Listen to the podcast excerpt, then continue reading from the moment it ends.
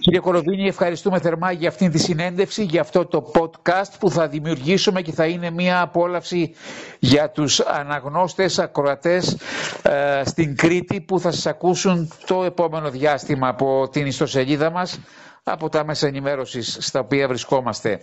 Να ξεκινήσουμε αυτή τη, αυτή τη συνέντευξη με αφορμή την κυκλοφορία του τελευταίου σας βιβλίου. Είστε βεβαίως πολυγραφότατος, δημοσιογράφος, εκπαιδευτικός, λογοτέχνης, κάνετε συχνές παρεμβάσεις ε, ανάλογα με την επικαιρότητα.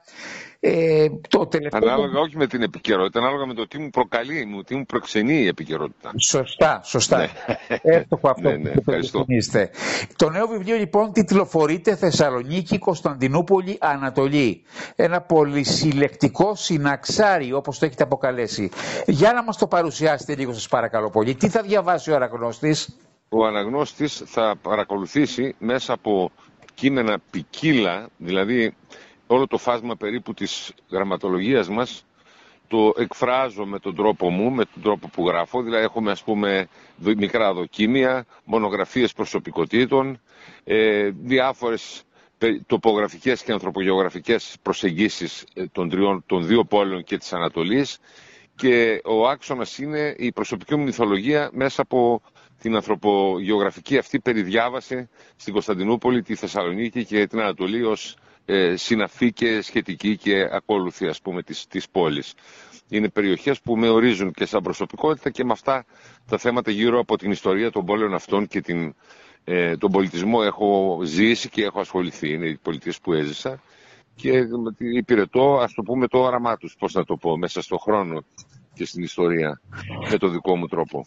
Τα λογοτεχνικά σας πονήματα, τα κείμενά σας γενικά περιστρέφονται πέριξ της Μακεδονίας, της Ανατολής. Ε, όχι, όχι, όχι, ποικίλα κείμενα έχω. Δεν, ε, δεν μπορείτε να φανταστείτε. Τι, ας πούμε, μου, ζη, μου ζητήσαν ένα κείμενο, για παράδειγμα, για τον, ε, τον τύπο, πώς λειτουργεί ο τύπος στην κοινωνία και εγώ έγραψα για την ημέρα της... Ε, ε, του θανάτου του Παναγούλη ένα κείμενο, διότι το είχα προσλάβει παιδί από το καφενείο που ζούσα εκεί στο Νέα Μηχανιώνα Θεσσαλονίκη στο χωριό μου και μιλά, μίλησα για την αντίδραση του κόσμου, το πώς προσε... Είναι ένα θε...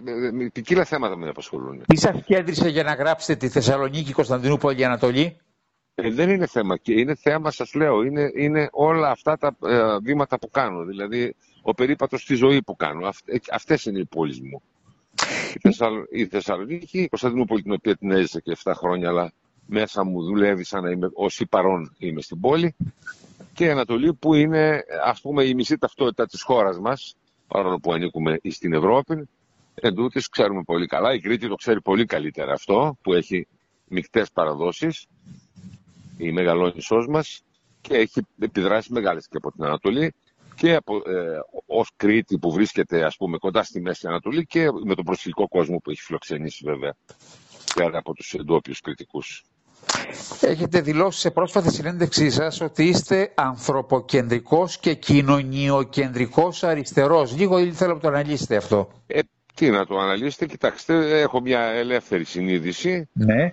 Ε, μέσα στο ευρύτερο φάσμα της αριστεράς χωρίς να ανήκω πουθενά και με όραμα ας πούμε τον ανθρωπισμό, ας το πω τον ανθρωπισμό και την ανάγκη να απαλλαγούν οι λαοί μας και δύο δικός μας από όλα αυτά τα δεινά των ετεροκαθοριζ... τα ετεροκαθοριζόμενα δεινά από εμά που δεν τα επιλέγουμε, των δυναστών οι οποίοι κυριαρχούν και οι οποίοι αποφασίζουν για τη μοίρα μας, ε, πάνω σε αυτό τον άξονα είναι ο, ο, η αριστερά η δική μου και κοινωνιοστρεφής με την έννοια ότι με απασχολεί πάρα πολύ η κοινότητα. Δηλαδή δεν, δεν δημιουργώ για μένα, ούτε για να κάνω καριέρα, ούτε για να βγάλω χρήματα. Μπορεί να έγινα γνωστός από τις δουλειές μου, είναι πολλές δουλειές. Αλλά όλα στρέφονται γύρω από την, την αυτοπαρατήρηση και κυρίως την κοινωνική παρατήρηση. Το τι συμβαίνει στην κοινωνία μας. Στους ανθρώπους, στις διαπροσωπικές σχέσεις, στις σχέσεις με το κράτος που είναι άθλιες, την έλλειψη εμπιστοσύνης προς την εξουσία που έχει ο Έλληνας, λόγω του ότι έχουν οι πρόγονοι του δεινοπαθήσει. Ναι. Όλα ε, αυτά τα πράγματα. Ε, ε, βρίσκω την ευκαιρία τώρα, μα, με, με το ναι. θέμα που σας έθεσα για την αριστερά, να σας ρωτήσω το τελευταίους μήνες, το τελευταίο χρόνο, η σοσιαλδημοκρατία εκεί που ήταν στη γωνία, ε, ναι. αρχίζει και πρωταγωνιστεί στην Ευρώπη αλλά και στην Ελλάδα αν θέλετε. Ναι, δεν το ξέρουμε ακόμη. Να δούμε. Να δούμε, ναι, τα δείγματα, να δούμε η τράπουλα που θα που πέφτει, πώς θα πάει. Ε, ναι, να τα δούμε. πρώτα δείγματα. Πώς το, τη βλέπετε εσείς να περπατάει η σοσιαλδημοκρατία στην Ευρώπη; Ε, τι να σας πω τώρα. Ε, εγώ αυτό που βλέπω είναι ότι υπάρχει μια διεθνής ενορχίστρωση να απαλληφθεί ο όρος αριστερά, να μην αναφέρεται καν. Ε, αν η σοσιαλδημοκρατία είναι στραμμένη προς τα αριστερά και δεν είναι προς τα δεξιά, θα μπορούσα να πω ότι συμμαχεί κανείς ή και εν μέρη μπορεί και να τον εκφράσει μέσα σε ένα φάσμα ας πούμε ε, ένωσης των δημοκρατικών δυνάμεων. Εάν όμως είναι στραμμένη για να υπηρετήσει τα συμφέροντα, ας το πούμε, της ε, οικολογικής καταστροφής που δεν την έχουν προκαλέσει βέβαια οι πρωτοκράτες ή δεν ξέρω τι άλλο και ε, εμφανίζεται με τη μανδύα ας πούμε της ε, αριστερής δημοκρατίας ενώ κατά βάθος είναι δεξιά δεν μου κάνει φυσικά. Μάλιστα, είστε σαφείς, σαφείς. Έχετε δηλώσει τυχερός που στο τέλος της δικτατορίας που ήσταν φοιτητής στην φιλοσοφική Θεσσαλονίκη, είχατε γνωρίσει, είχατε δασκάλους φλογερές προσωπικότητες. Ποιες ήταν αυτές; Ε, κοιτάξτε, τότε είχε συντελεστεί, νομίζω πανελληνίως μετά τη δικτατορία, με τη μεταπολίτευση ένα θαύμα. Στη Θεσσαλονίκη, κατά συγκυρία και κατά επιλογή των δασκάλων των πανεπιστημιακών, ε, συγκεντρώθηκαν μεγάλες πνευματικές προσωπικότητες. Στη σχολή μας δε είχαμε από τον αείμνηστο Μανώλη Ανδρώνικο, τον μεγάλο αρχαιολόγο, τον Μάριο Βίτη, τον ε, Έλληνο-Ιταλό σπουδαίο ελληνιστή, τον Δημήτρη Μαρονίτη, αυτό τον, την εκπληκτική ας πούμε, προσωπικότητα, τον Γάμα Πισαβίδη, τον εθνικό μας τροποτινά φιλόλογο που τον είχα και στενοδάσκαλο επιστήθιο, τον Νίκο Χρωμουζιάδη που ήταν και μεγάλος σκηνοθέτης και, και σπουδαίος αρχαιογνώστης, ήταν πολλά πρόσωπα με τα οποία ήμασταν και σε μια λόγω της εποχής της τρόπον την απελευθέρωσης των ιδεών και, και του ανθρώπου, γιατί αυτό εκφράστηκε μετά τη δικτατορία, κάναμε και στενή παρέα, δηλαδή γνωρίσαμε από κοντά, γίνανε άνθρωποι μας. Χωρίς να σημαίνει αυτό ότι μας χαρίστηκαν, ότι δεν διαβάζαμε και επειδή πίναμε ένα κρασί μας έβαζαν μεγάλο βαθμό. Δεν υπήρχε αυτή η παράμετρος καθόλου. Ίσα ίσα διδαχθήκαμε, εμένα έγιναν άνθρωποι μου, είναι οι μάνες μου. Πραγματικά, πραγματικά στο όνομά τους. Πλογερέ πνευματικές προσωπικότητες. Ήταν σπουδαίες προσωπικότητες. Τυχερός, πραγματικά. Τα σήμερα έχουμε έλλειψη, ξέρετε. Δεν έχουμε το φάσμα των προσωπικότητων στην Ελλάδα. Έχει πέσει. Και γενικότερα, σαν λαό, νομίζω ότι φθήνουμε. Ναι, αυτό είναι Θέλουμε δουλειά. Ναι, Θέλουμε δουλειά. Αρνητικό και λυπηρό. γιατί συμβαίνει αυτό, λέτε; Ε, ξέρω εγώ, έχει ενδώσει ο λαός σε διάφορα. Τον, μας βρήκαν και ζημιές, το AIDS, το moratorium, τώρα η πανδημία.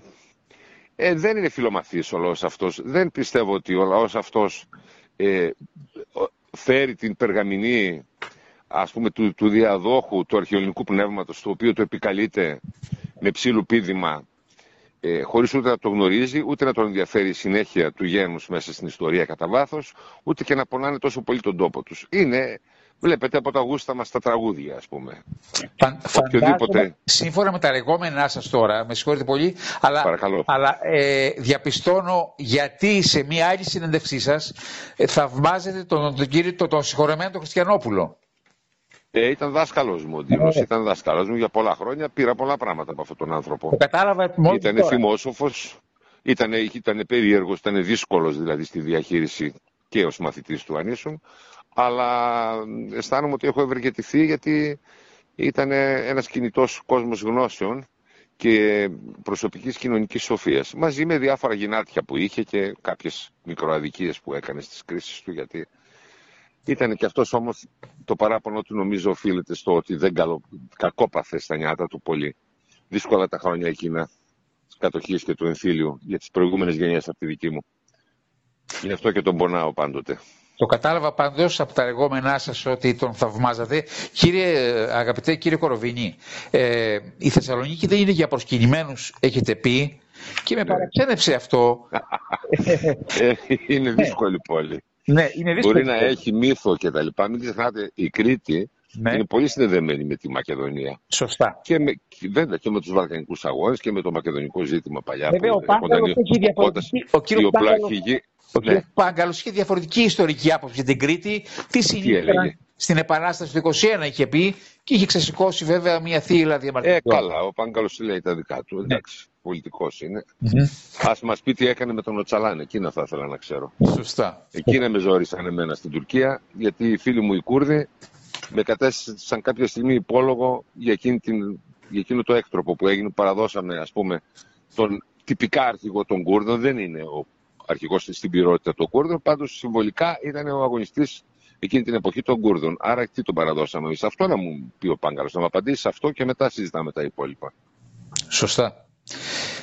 Ε, λέγαμε λοιπόν για τη Θεσσαλονίκη ότι είναι μια δύσκολη πόλη. Ε, ε, για αυτόν που τη ζει καθημερινά. Ναι. Γιατί ο τουρίστας ή ο, αυτός που, ο φιλοξενούμενος, ο Μουσαφίρη, περνάει καλά. Δηλαδή έχει τα ωραία φαγητά. Είναι μια μεγάλη πόλη ε, απλωμένη πάνω στη θάλασσα. Έχει το γούστο της, ας πούμε. Περνάνε καλά, έρχονται οι φεστιβαλιστές του. Αυτός που ζει την καθημερινότητα γνωρίζει την πόλη. Αυτός που, που τρώει το τσιβί, το, το καρφί. Ε, Έτσι είναι. Υπάρχουν εγώ... ελληνικές πόλεις προσκυνημένες. Τώρα είναι μια δύσκολη ερώτηση αυτή και δεν ξέρω πώς θα μου ε, Εγώ δεν είπα ότι είναι προσκυνημένη η πόλη. Είπα ότι, ότι δεν είναι για προσκυνητή. Δεν, δεν πρέπει να είσαι περήφανος για να την μπορέσεις και να έχεις μια αυτοπεποίθηση και μια αγωνιστικότητα πολύ ισχυρή για να επιβιώσεις σε μια πόλη ναι. σαν τη Θεσσαλονίκη. Αυτό θέλει πολύ κουβέντα βέβαια. Σωστά. Ε, έχουμε το σύνδρομο του νεοελληνισμού, έχετε πει. Πώς το είπατε; Να, ε, έχουμε το σύνδρομο του νεοελληνισμού. Μας δέρνει ο νεοελληνισμός. Α, όχι ο νεοελληνισμός.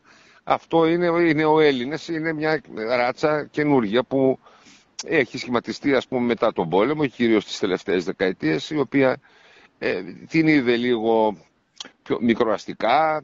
Ε, επαναπαύθηκε ας πούμε στην, σε έναν εύκολο πλουτισμό που, στον οποίο συνηγορούσαν διάφορες συνθήκες τα προηγούμενα χρόνια. Τα γούστα απαρνήθηκαν τα λαϊκά τους γούστα και μιμήθηκαν σαλονίσια γούστα χωρίς να είναι ίδιοι από τζάκια. Διάφορα τέτοια έκτροπα τα οποία τα βλέπουμε κάθε μέρα και στις τηλεοράσεις και στον τρόπο τους μαϊμουδισμούς και τους σουσουδισμούς αυτούς που ε, δεν ταιριάζουν ας πούμε, σε έναν λαό που έχει τόσο σπουδαίες και δυνατές παραδόσεις που έχουν γαλουχίσει γενιές γενεών. Αυτό είναι. Σουσουδισμούς. Ε, η μαντάμ του ήταν μια λαϊκή ηρωίδα ωστόσο. Ε, πολύ ωραία κιόλας. Ναι, αλλά είναι διακομόδηση. Όλοι αυτοί οι μεγάλοι μας οι κομμωδιογράφοι, ας πούμε, ουσιαστικά διακομωδούν, σατυρίζουν την κοινωνία αυτού του είδους τη ε, καρικατούρες των ανθρώπων οι οποίοι φτάνουν σε εξωφρενικές, ας το πούμε, ε, τερατομεταμορφώσεις, σωμούμενοι, παριστάντως κάτι άλλο από αυτό που είναι. Πώς κρίνεται σήμερα το επίπεδο της ελληνικής λογοτεχνίας, δεν θέλω να μου πείτε ονόματα. Έχουμε, έχουμε ε, πολύ ωραίο, ας το πούμε, cast, να πω και μια αγγελέζικη. Έχουμε, πολύ, έχουμε μια γενιά παλιά από το Θανάση Βαλτινό και τη Μάρο Δούκα και και την ε, Ρέα Γαλανάκη και την Καριστιάνη και τόσου άλλου, μέχρι νεότερους συγγραφείς πολλούς της δικιάς μου γενιάς που είναι ε, υψηλής και πολύ καλής ποιότητας γραφής της λογοτεχνίας και πολλούς νεότερους και ειδικά στην ποίηση. Κάθε μέρα δεν είναι όλα βέβαια σπουδαία, αλλά πάντως και οι ποιητές μας είναι αξιόλογοι, μόνο που δεν πουλιάται η ποίηση στη χώρα της ποίηση. Να αγοράζονται ποίηματα. Ποιος Έλληνας διαβάζει ποίηση σήμερα, ελάχιστη. Έχετε απόλυτο δίκιο. Δεν, η ποίηση δεν περπατά στην Ελλάδα. Καθόλου. Ε... Ναι, αλλά η ποίηση έδωσε το φως στον κόσμο από την αρχαιότητα. Με τους μεγάλους τραγικούς. Ποίηση είναι. Ο Ευρυπίδη, ο Ισκύρο και ο Σοφοκλής. Ναι. Η τραγωδία. Ε, βλέπετε ότι ο Όμηρος είναι η κορυφή. Αυτό σημαίνει ότι η εκπαίδευση ε, δεν κάνει καλά. Ε, δεν, φυσικά δεν κάνει. Και η εκπαίδευση δεν κάνει, και το σπίτι δεν κάνει καλά, και η γειτονιά δεν κάνει. Και ε, οι μεγάλοι έχουν αφαιθεί στην τεχνολογία μόνο και στα νέα συνθήματα. Πρέπει τα παιδιά να τα εκπαιδεύσουν στη φιλομάθεια, στη γνώση της ταυτότητάς τους. Ξέρετε ότι οι Έλληνες δεν ταξιδεύουν, δηλαδή τους λες τα κύθυρα και νομίζουν ότι είναι λίμνη.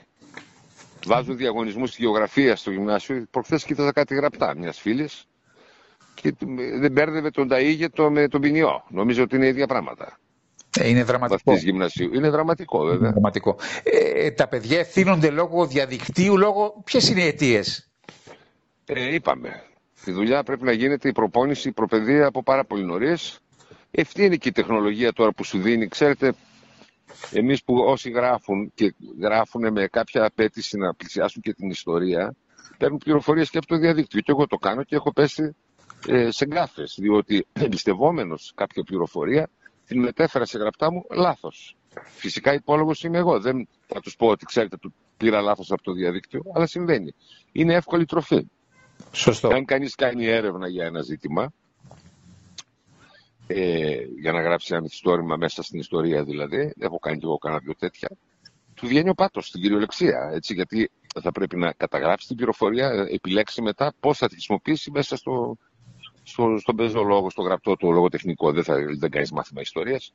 Ε, εκεί λοιπόν, όταν κάνεις ερευνά μόνος του με τα παλιά εργαλεία, κάναμε λιγότερα λάθη. Γιατί είχαν δουλέψει επιστήμονες πριν με τη, με την τσίφρα τους από κάτω και υπήρχε μια εμπιστοσύνη. Μεγάλα ονόματα έχουμε σπουδαίω, ας πούμε, στο παρελθόν. Τώρα το παίρνει ο άλλος μέσα έτοιμο από το που μας εξυπηρετεί το διαδίκτυο.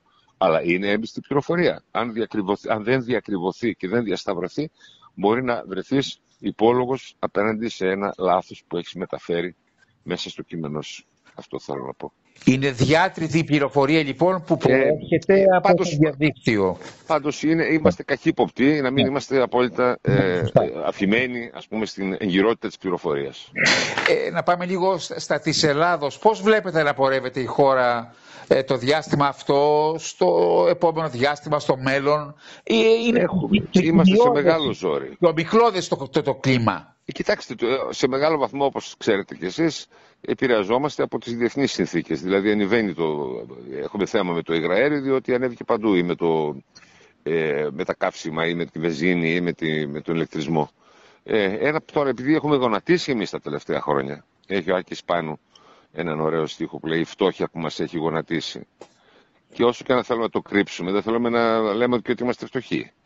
Ε, να δείτε ότι σε λίγα χρόνια, από ό,τι λένε και διάφοροι φιλόσοφοι και επιστήμονες που προβλέπουν τα πράγματα, λόγω των ερευνών που κάνουν και του μυαλού τους που βλέπει μακροπρόθεσμα, του εξωτερικού της Ευρώπης και δική μας κάποιοι, ότι ο κόσμος θα πάει κατά διαόλου. Και η δική μας χώρα το ίδιο. Πώς θα τα επιλύσουμε όλα αυτά, το οικονομικό, το ψυχολογικό μας, την ταυτότητα της χώρας που κλειδονίζεται, την ε, διαχείριση του, της κρίσης με την ε, Τουρκία. Όλα αυτά είναι μεγάλα ζητήματα. Η θέση μας ανάμεσα στην Ευρώπη, τα Βαλκάνια και την Ανατολή, ε, ο χαρακτήρ των Ελλήνων που έγραψε ο μεγάλος ιστορικός ο Βακαλόπουλος που είναι φίλερης ο χαρακτήρας μας και σκοτωνόμαστε και δεν μπορούμε ούτε στο ίδιο κόμμα μέσα να συνεννοηθούν για να βγάλουν ένα κείμενο, μια απόφαση για, για να αποφασίσουν για κάτι, για κάτι σοβαρό δηλαδή. Όλα αυτά. Ναι, δεν ο κομματισμός ο οποίος αποβλέπει στην εξυπηρέτηση ημετέρων που δεν σταμάτησε αυτό το δευτερόλεπτο, η Κρήτη το ξέρει πολύ καλά αυτό. Ε, λόγω των μεγάλων τζακιών.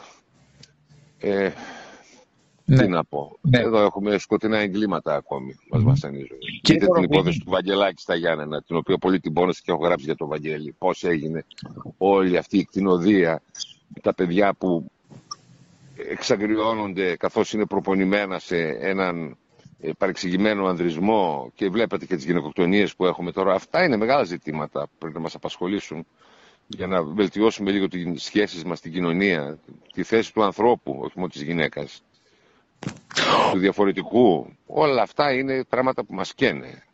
Ο χρόνος συνομιλώντας μαζί σας, κύριε Κοροβίνη, περνάει σαν ε, γάργαρο νερό. Και θέλω κλείνοντας αυτή την συνέντευξη, το podcast που κάνουμε, να μας πείτε ε, αυτό το διάστημα τι ετοιμάζεται και λογοτεχνικά αλλά και σε όλα τα υπόλοιπα επίπεδα που συνεχώς ε, παράγεται. Είστε ένας άνθρωπος που συνεχώς εργάζεστε. Ε, έχω ένα θεατρικό το οποίο θα συνεχίσει να παίζεται αρίστος με βάση το μυθιστόρημά μου το γύρο του θανάτου που θα συνεχίσει να παίζεται για έκτη χρονιά στη σκηνοθεσία του Γιώργου Απαγιοργίου και τη Φιλαρέτη Κομιουνού και άλλους ηθοποιούς.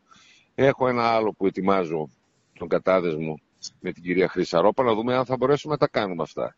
Έχω πολλές σχέσεις με, με ηθοποιούς εγώ της παλιάς γενιάς, πολύ ναι. στενούς φίλους. Mm-hmm. Και τα συζητάμε, οι οποίοι πάνε κατά διόλου και αυτοί τώρα με το θέατρο και λόγω της πανδημίας που επελάβει, ειδικά αυτό το διάστημα που μιλάμε. Έχω αυτά. Έχω ένα μεγάλο μυθιστόρημα που λέγεται Ο Μασίστας. Θυμάστε εκείνον που σήκωνε ο Μασίστας. Ε, βέβαια. Ε, βέβαια. Ναι. Και έχω και ένα δοκίμιο που φτιάχνω που είναι το ρεμπέτικο και το λαϊκό τραγούδι στη Θεσσαλονίκη του 20ου αιώνα. Έρευνα, είναι έρευνα, έρευνα, για να μείνει για την ολοκλήρωση ας πούμε της ταυτότητας της, ε, της ε, λαϊκής, του λαϊκού πολιτισμού της Θεσσαλονίκης. Ο Μασίστας περί τίνος θα πρόκειται; Ο Μασίστας είναι ο βαθύς και αξεπέραστος έρωτας δύο αγοριών μεταξύ τους, οι οποίοι παντρεύονται, διανύουν τον αιώνα μέσα στην Ελλάδα. Ο, δεν βρίσκει ο ένας ανταπόκριση στον έρωτα του άλλου, ώσπου στο τέλος βέβαια κατά κάποιο τρόπο αυτό, αυτός ο έρωτας που ήταν επαφιασμένος από την πλευρά ιδίως του Μασίστα ολοκληρώνεται ε, καθώς διαπερνάει η ελληνική ιστορία τη ζωή τους όπου περνάμε γίνεται, διαδραματίζεται στην Ξάνθη, στην Καβάλα, στο Λος Άντζελες και στην Αθήνα το μυθιστόρημα, είναι μεγάλο μυθιστόρημα το προχωρώ τώρα και περνάει ουσιαστικά όλη την ελληνική ιστορία. Οι Βούλγαροι στην Ξάνθη με τις βιοπραγίες τους, με τα βελιακά χρόνια, η δικτατορία, η Αθήνα το, την δεκαετία του 80 που ήταν εποχή οργείων, όλα αυτά. Αυτό είναι. Είναι ένα πρωτοποριακό μυθιστόρημα και πολύ φιλόδοξο. Το περιμένουμε με αγωνία εντός του 2022. Ε, δουλεύω. Ε, μπα, δεν νομίζω. Όχι. Θέλω να είναι, να είναι κάτι το συγκλονιστικό και θα το δουλέψω πάρα πολύ λεπτομερώς, ζωή να έχω δηλαδή. Η ιστορία προκαλεί και εκκλησιαστικά ωστόσο. Εκκλησιαστικά τι εννοείται; Ε, δείτε τώρα, κοιτάξτε η Ορθοδοξία. Ναι. Είναι ένα κομμάτι από τη ζωή μας. Ακόμη και άπιστος να είσαι, δεν μπορείς να αρνηθείς την ταυτότητά σου. Αλλά έχουμε και τον παγανισμό. Για σκεφτείτε την εποχή του Μήνωμα στην Κρήτη, η δωρολατρια Με τόσο, όχι μόνο στην Κρήτη, όλο το, η ενδοχώρα αυτή, αυτό που ορίζουμε σήμερα σαν Ελλάδα. Και φυσικά και η Μικρασία και η Σικελία και η Μεγάλη Ελλάδα της Ιταλίας κτλ. Λοιπόν, πώς, όσο και να γιατί ε, τα σπάσαμε τα γάλματά των, διόλου δεν πέθαναν γι' αυτό οι θεοί, λέει ο Καβάφης. Μάλιστα. Λοιπόν, υπάρχει ο παγανισμός, δηλαδή η ιδωλατρική μας παράδοση που επικαλούμαστε διαρκώς στην αρχαιότητα, η Ορθοδοξία που καθιερώθηκε και βαφτιστήκαμε χριστιανοί Ορθόδοξοι και την έχουμε, αλλά μπαίνουν πάρα πολλά ζητήματα. Άλλο είναι η πίστη για όποιον ενδιαφέρεται και θέλει να πιστεύει και άλλο είναι η διαχείριση της πολιτικής εξουσίας από μέρους της Εκκλησίας. Η Εκκλησία πρέπει να γίνει αυτό που έκανε τα Τούρκ. Διώκτης μεν των Ελλήνων, αλλά μεγάλος επαναστάτης, διαχώρισε την θρησκεία από το κράτος. Έτσι λοιπόν ο Τούρκος πολίτης πηγαίνει στο Δημαρχείο και λέει «Ξέρετε, παντρεύομαι, είμαι ο Μουσταφά Κεντέρογλου και παντρεύομαι την Αϊσέ Γιούλογλου». Μάλιστα, υπογράψτε. Χωρίζουμε αύριο. Υπογράψτε, φύγαμε. Γεννήσαμε ένα παιδί. Πώς θα το πείτε, Αχμέτ. Υπογράψτε, φύγετε. Αν θες να καλέσεις τον ημάμι, δικιά σου δουλειά είναι. Δεν μπαίνει μέσα. Ούτε βγαίνει ο Χότζας. Τώρα με τον Ερντογάν γίνονται κάτι έκτροπα τέτοια στην Αγία Σοφιά που γίνανε. Να έχει πολιτικό λόγο. Εδώ οι ιερείς οι δικοί μας δεν έχουν καμιά δικαιοδοσία. Ω εκ του νόμου δεν την έχουν. Θα πρέπει να διώκονται κανονικά. Δεν μπορεί να μας πει τι θα κάνουμε την Αλβανία, με την Τουρκία ή με την σεξουαλικότητά μας ο οποιοδήποτε ιερέας ή δεσπότης. Δεν είναι αυτή η δουλειά του. Η δουλειά του είναι να μεσολαβήσει για την ψυχή μας στον Παντοδύναμο. Αν μπορεί να μας βοηθήσει εκεί τώρα που είμαστε και κλειδονισμένοι και περνάμε τόσα βάσανα και είμαστε σαν ναυαγοί χωρίς ταιριά, εκεί θα ήταν η αξία της ιεροσύνης. Κύριε Κοροβίνη, ε, να πούμε στις εκδόσεις Άγρα, στους υπευθύνους των ποιοτικών εκδόσεων Άγρα, να οργανώσουν την παρουσίαση ε, ε, του τελευταίου βιβλίου σας στο Ηράκλειο, στην Κρήτη, Θεσσαλονίκη, Κωνσταντινούπολη Ανατολή, να έρθετε, κάτω, να έρθετε κάτω να σας δούμε και από κοντά. Ε, τιμή Μακάρι να ευνοήσουν οι συνθήκες, να ευνοήσουν και να μπορούμε να τα κάνουμε αυτά τα πράγματα, γιατί τώρα ζοριζόμαστε. Τιμή μας, τιμή μας για αυτή τη συνέντευξη και σας ευχαριστώ πάρα πολύ. Και δική μου εγώ σε ευχαριστώ πάρα πολύ για την χαρά που μου δώσατε.